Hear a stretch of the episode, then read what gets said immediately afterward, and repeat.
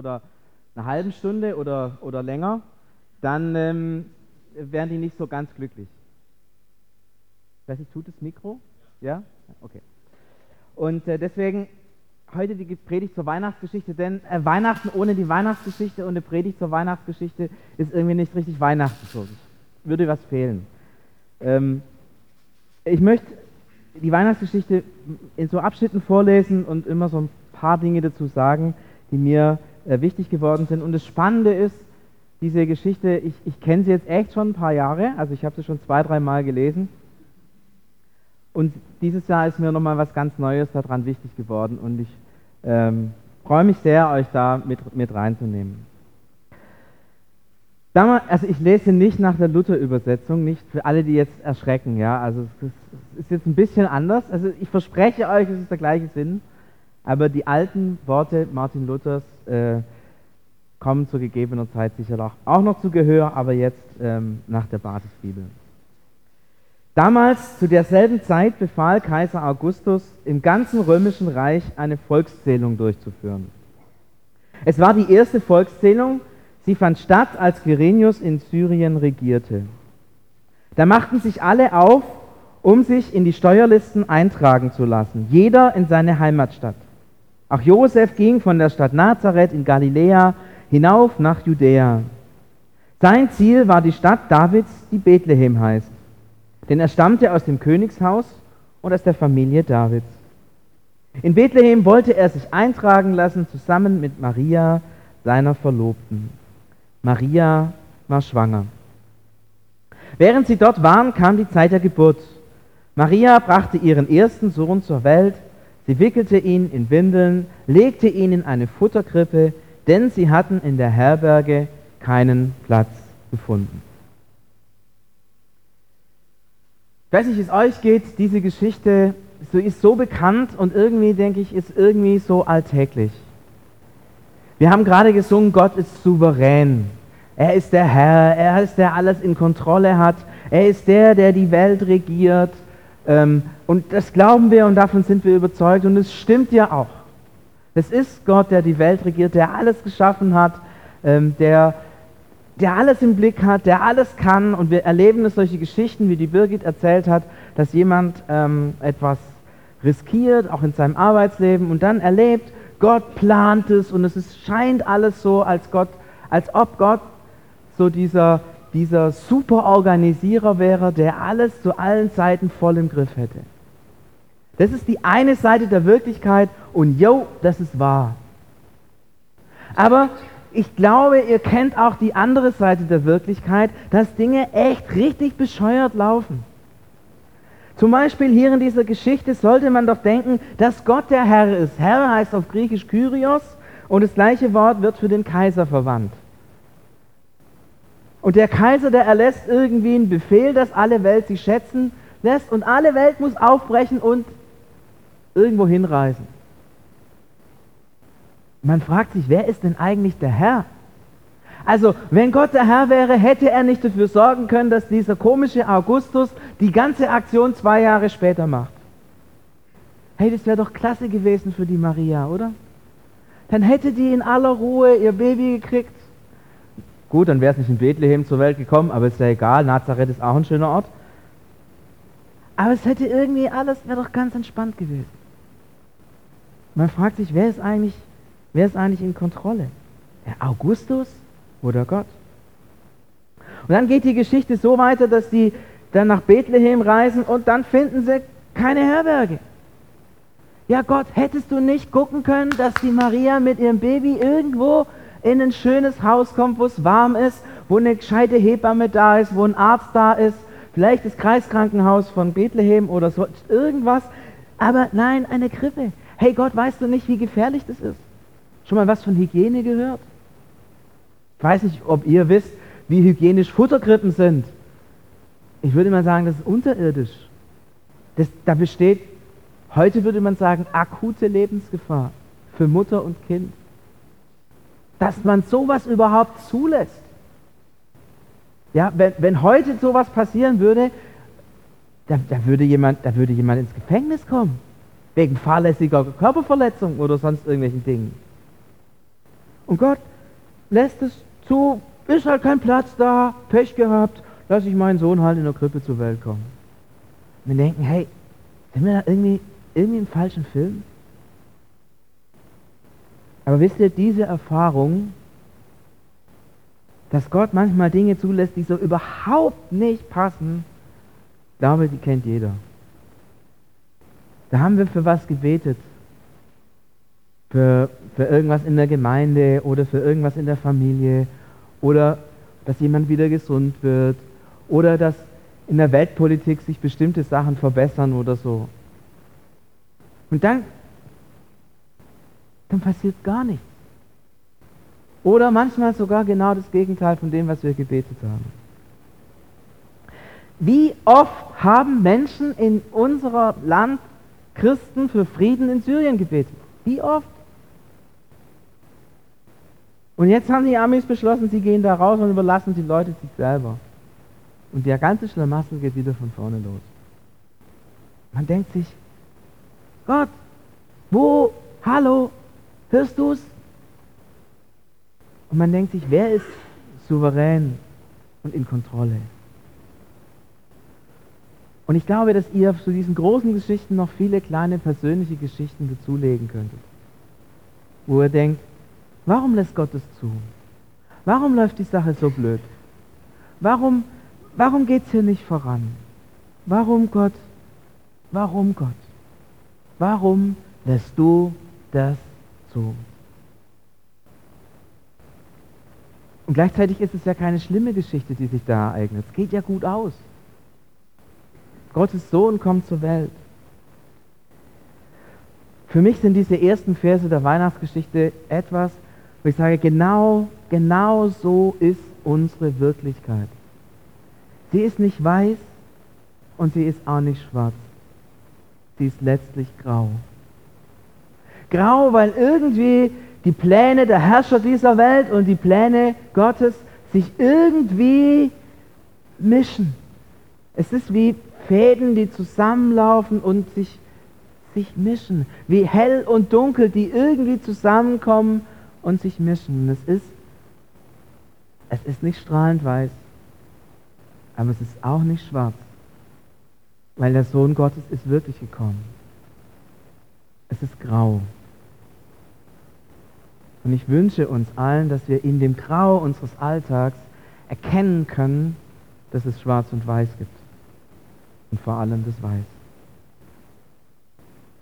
Und mitten rein in diese, sage ich mal, totale Alltagsgeschichte, mitten hinein in dieses, in dieses furchtbare Grau des Alltags geht die Geschichte weiter, ab Vers 8.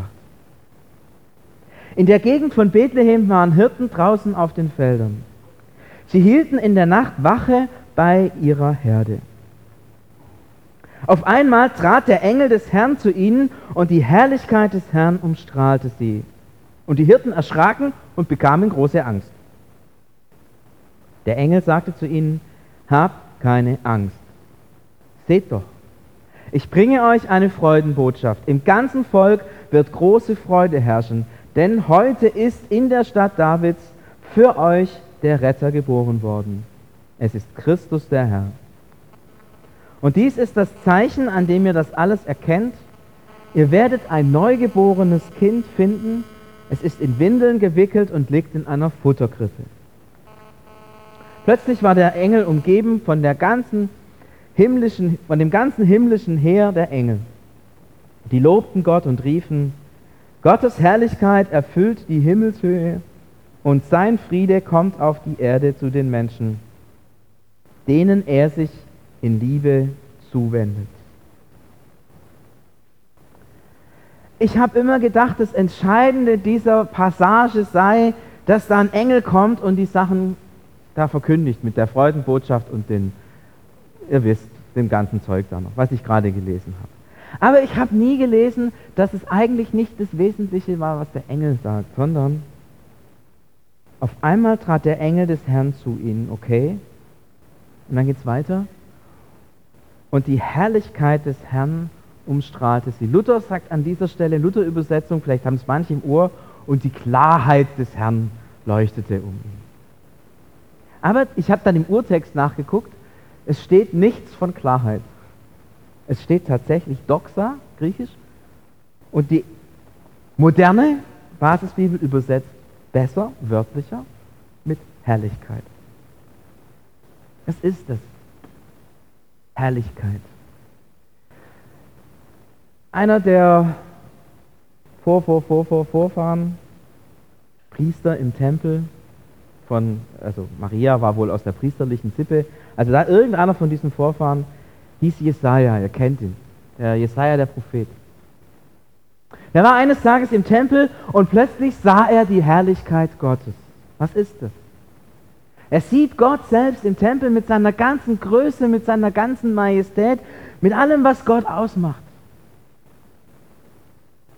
Und in dieser Gegenwart Gottes schreit er, ich vergehe, ich muss sterben. Ich kann diese Heiligkeit und Herrlichkeit Gottes nicht aushalten. Und er, er erkennt seine Schuld und er erkennt seine Fehlerhaftigkeit und er schreit in Todesnot auf. Und genau dieselbe Herrlichkeit, genau dieselbe Herrlichkeit erscheint hier in dieser Weihnachtsgeschichte. Es ist genau dasselbe. Eigentlich nichts anderes als das, was Jesaja erlebt hat. Und der Engel des Herrn, er sagt dann, hab keine Angst.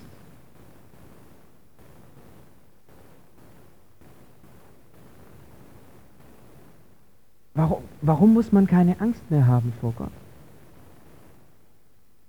Jesaja, er hat Angst und hat gesagt, ich bin ein schuldiger Mensch, hilf mir, ich vergehe. Aber in der Weihnachtsgeschichte ganz anders.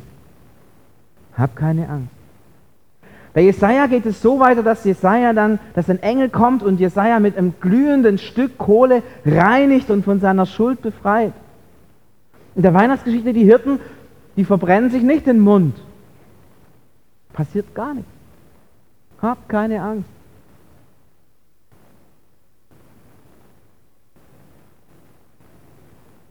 Sie sehen die Herrlichkeit Gottes und sie dürfen sie sehen. Und sie können vor ihr bestehen. Das ist das Neue. Das ist im Alten Testament undenkbar, un, un, unfassbar. Das ist das Neue. Menschen treten in das Licht der Herrlichkeit Gottes und der Engel sagt, hab keine Angst. Wer in der Herrlichkeit Gottes steht, der weiß, dass er ein sündiger Mensch ist. Der macht diese Differenzerfahrung dessen, dass er nicht so ist, wie Gott es haben will, dessen, dass er dieses Licht nicht aushalten kann, und trotzdem sagt der Engel, hab keine Angst. Du darfst da sein. Du darfst in dieser Herrlichkeit sein. Warum? Was ist der Grund? Ganz einfach.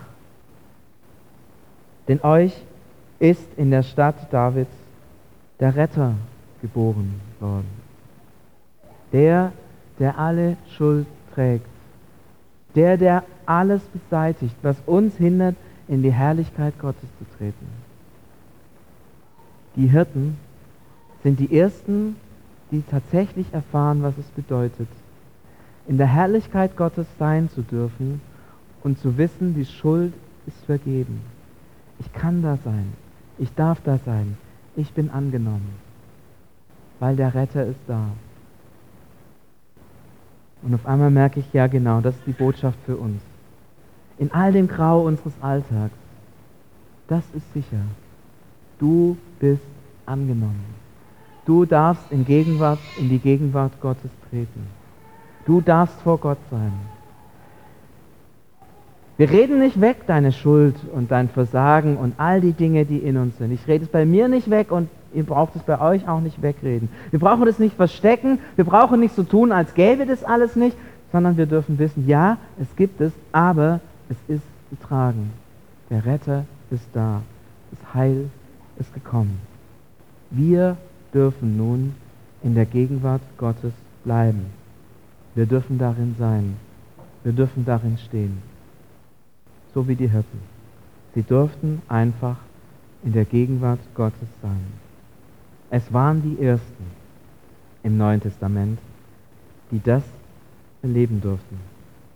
Ohne Angst, ohne Furcht vor Gott zu stehen.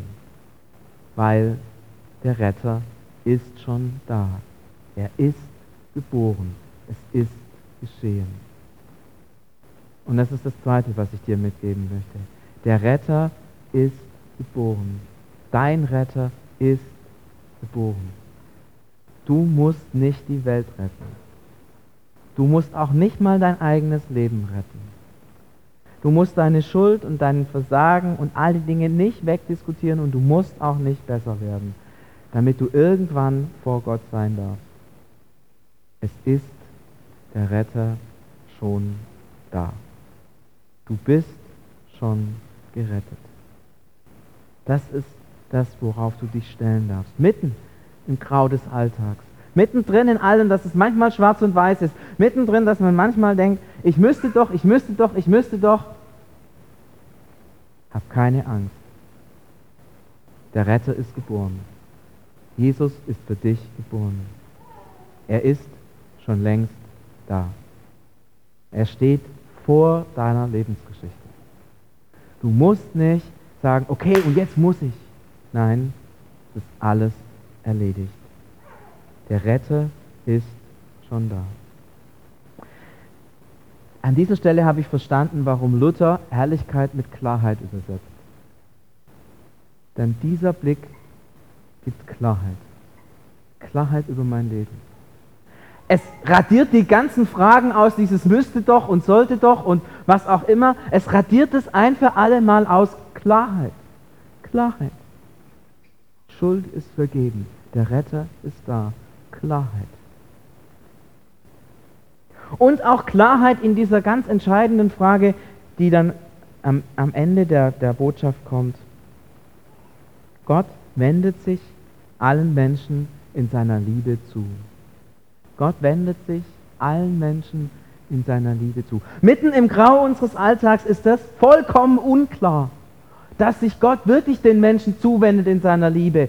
Ja, wir, wir leben in einer Welt, in der so viel, so viel kaputt geht. Heute, heute Morgen habe ich in, in, den Nachrichten gehört oder gelesen, ein, ein Tsunami in, in Indonesien und 160 Tote und große Zerstörung und irgendwo ist ein Vulkan ausgebrochen, unterirdisch oder unter, unterwässrig, wie sagt man da, untermeerisch, keine Ahnung, äh, und, und hat diesen Tsunami verursacht. Und dann denkt sich, wie ist dieser Gott? Warum, warum lässt er solche Sachen zu? Wir dürfen, wir dürfen es heute hören. Gott wendet sich allen Menschen zu. Das Grau ist immer noch da. Es ist nicht, es ist nicht weg. Aber in dem Grau gibt es das Licht, das Weiß, die Herrlichkeit Gottes, die Klarheit, die sagt, Gott wendet sich allen Menschen zu. Jeder Mensch, der über diesen, in diese Welt kommt und geboren ist, ist von Gott in einer unglaublichen Weise geliebt. Das gilt. Darauf können wir uns verlassen. Das ist die Botschaft von Weihnachten. Das ist das, was die Herrlichkeit Gottes aussagt und in die Welt bringt. Der Retter ist da, du darfst zu Gott kommen und Gott wendet sich ein für alle Mal allen Menschen zu. Luther hat das übersetzt mit Klarheit, ja, da hat er recht. Diese Botschaft des Engels gibt Klarheit für das, was die Grundlage in dieser Welt ist. Und es ist kein Wunder, dass da, wo diese Herrlichkeit Gottes erscheint und diese Botschaft in die Welt gesprochen wird, dass dann der Lobpreis der Engel anhört. Naja, weiß nicht, die Hirten hatten vielleicht zufälligerweise keine Gitarren dabei oder so, äh, deswegen mussten die Engel dann singen. Ähm, ist schön, dass wir, ähm, wenn wir miteinander Gottesdienst feiern, ähm, vielleicht nicht mithalten können mit den, mit den Engeln, aber äh, doch auch in den Lobpreis eintreten können. Vielleicht singen viele die Lobpreislieder deswegen gern auf Englisch, weil ursprünglich da die Engel ge ge gesungen haben. Aber ich weiß nicht, ob dieser Zusammenhang nicht vielleicht doch rein zufällig ist. Wie geht die Geschichte weiter? Man muss sich vorstellen, die Hirten Klarheit. Ja, wir dürfen vor Gott stehen. Wow. Der Retter ist da. Wow. Gott wendet sich allen Menschen zu. Die großen Fragen, alle geklärt, alles klar, alles super, alles okay. Die, Hirten die Engel verließen die Hirten und kehrten in den Himmel zurück. Das sagten die Hirten zueinander, komm, wir gehen nach Bethlehem und sehen uns die Geschichte an, die uns der Herr gerade erklärt hat. Die Hirten liefen schnell, so schnell sie konnten und fanden äh, Maria und Josef und das neugeborene Kind das in der Futterkrippe lag. Als sie das sahen, erzählten sie, was ihnen der Engel über dieses Kind gesagt hatte. Ich weiß nicht, ob ihr da den Luthertext im, im Blick habt oder im, den, im Ohr habt. Ich habe den immer noch im, im, Ohr. Der ist so bekannt. Da heißt es ja, sie fanden beide. Ja? Gingen eilends in den Stall und fanden beide. Und dann geht es im Luthertext so weiter. Beide, Doppelpunkt, wen? Maria und Josef. Moment, äh, wer ist, die, äh, also Entschuldigung, wer ist die Hauptperson? Also, ich, beide, Maria und Josef, ja. Aber, äh, sorry, wo, wozu sind sie losgegangen? Um Maria und Josef zu finden? Um dann ein Ehepaar zu finden, das da in der Krippe steht, in einem Stall rumhängt? Irgendwie wird dann so nachgeklärt, ah ja, und dann, äh, dann war da auch noch ein Kind. So. Der Name taucht übrigens von dem Kind gar nicht auf. Gell? Irgendwie scheint es gar nicht so wesentlich zu sein. Sie fanden beide, Maria und Josef. Hätte man nicht sagen können, beide, Jesus und Maria, waren ja schließlich die Hauptperson. Ja? Der Josef, der hat ja zu der ganzen Geschichte nichts dazu beigetragen. Wenn man den vergessen hätte, wäre vollkommen okay gewesen, hätte überhaupt keinen Verlust gebracht. Aber die Hirten sehen zuerst Josef und Maria. Und dann erst im genauen Hingucken Jesus, das Kind.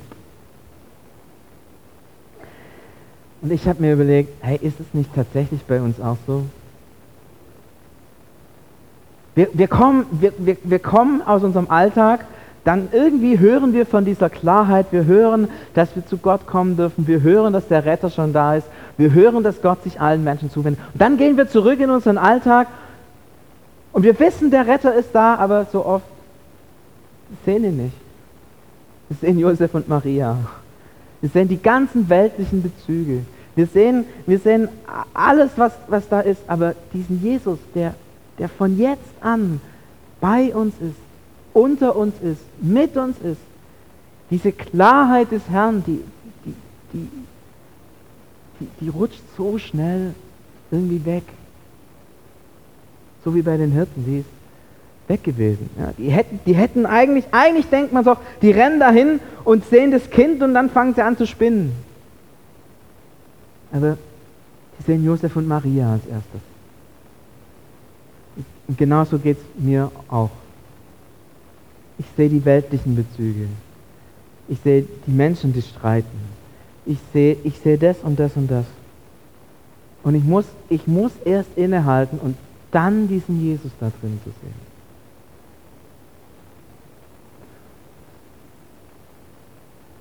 Wenn schon die Hirten, die diese fantastische Herrlichkeit Gottes so überragend klar gesehen haben,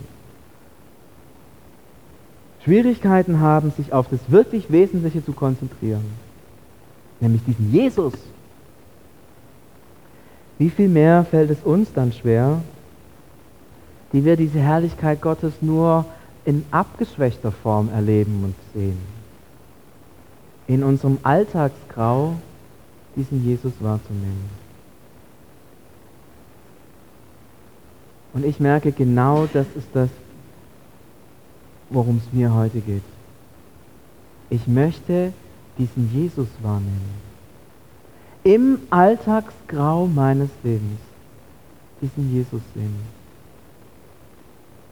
Immer wieder mitten in diesem Grau diese Klarheit zu finden, die letztlich bleibt und die sich letztlich gegen alle Finsternis durchsetzt. Diese Klarheit will ich nicht verlieren. Denn das, das ist, woran ich hänge. Das ist, worauf ich mein Leben gründen kann. Das ist, worauf ich mich verlassen kann. Ich wünsche euch das und mir für dieses, für dieses Weihnachtsfest, aber auch, glaube ich, für das ganze nächste Jahr. Immer wieder solche Erfahrungen zu haben, an denen die Herrlichkeit Gottes uns begegnet, an denen diese Klarheit sichtbar wird, dass Jesus der Retter ist, dass ich zu Gott kommen darf und dass Gott sich allen, allen Menschen zuwendet. Ich wünsche mir diese Klarheit. Denn wenn ich sie habe, diese Klarheit, dann habe ich eine Chance, im Grau meines Lebens immer wieder den Durchblick zu haben und mich auf das gründen zu können, was wirklich Bestand hat.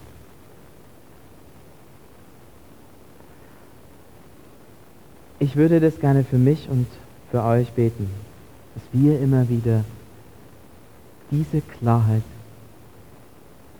empfangen können. Jesus, wir danken dir für das, was da an Weihnachten passiert ist. Ich möchte dir danken für das Grau dieser Geschichte. Dass sie keine strahlende Geburtsgeschichte ist, sondern dass sie eine Geschichte ist wie mein Alltag. Grau in Grau. Und ich möchte dir danken für die Botschaft der Engel und für die Herrlichkeit Gottes, die die Hirten, ja, der, der Hirten, der, der Hirten, die den Hirten begegnet ist und in die sie hineingestellt wurden. Und Jesus, ich und wir sehnen uns danach auch immer wieder dies, deine Herrlichkeit zu erfahren. Auch immer wieder diese Momente zu haben, in denen deine Klarheit uns umleuchtet in denen wir sehen und wahrnehmen, was du für uns getan hast. In denen wir sehen und wahrnehmen, dass du der Retter bist, der ein für alle Mal gekommen ist.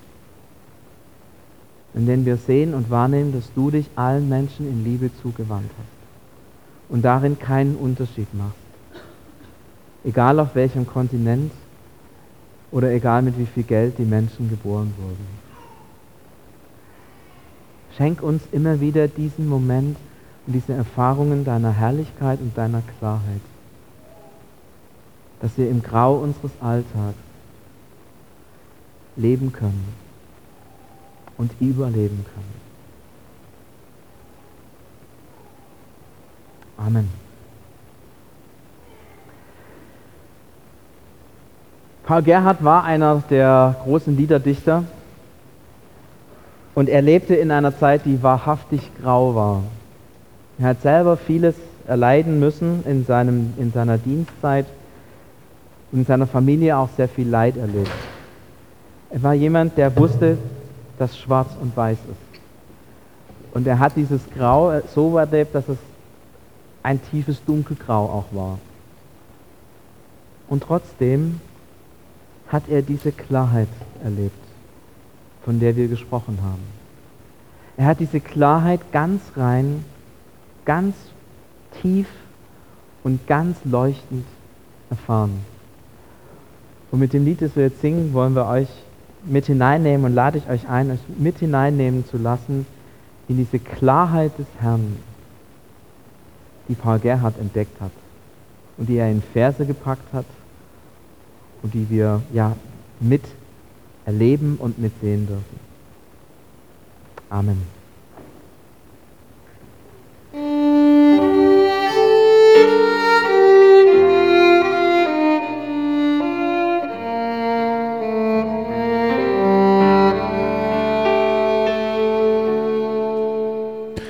Ich stehe an deiner Krippe hier, o Jesus, du mein Leben. Ich komme, bring und schenke dir, was du mir hast gegeben. Nimm hin, es ist mein Geist und Sinn, Herz, Seel und Mut, nimm alles hin und lass dir's wohl gefallen.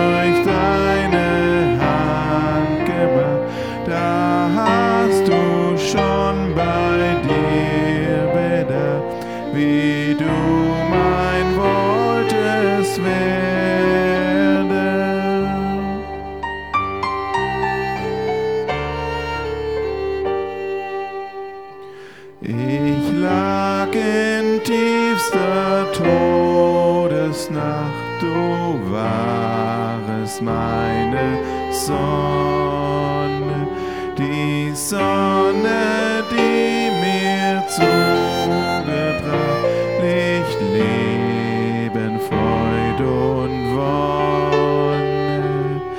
O Sonne, die das werte des Glaubens in mir zugebracht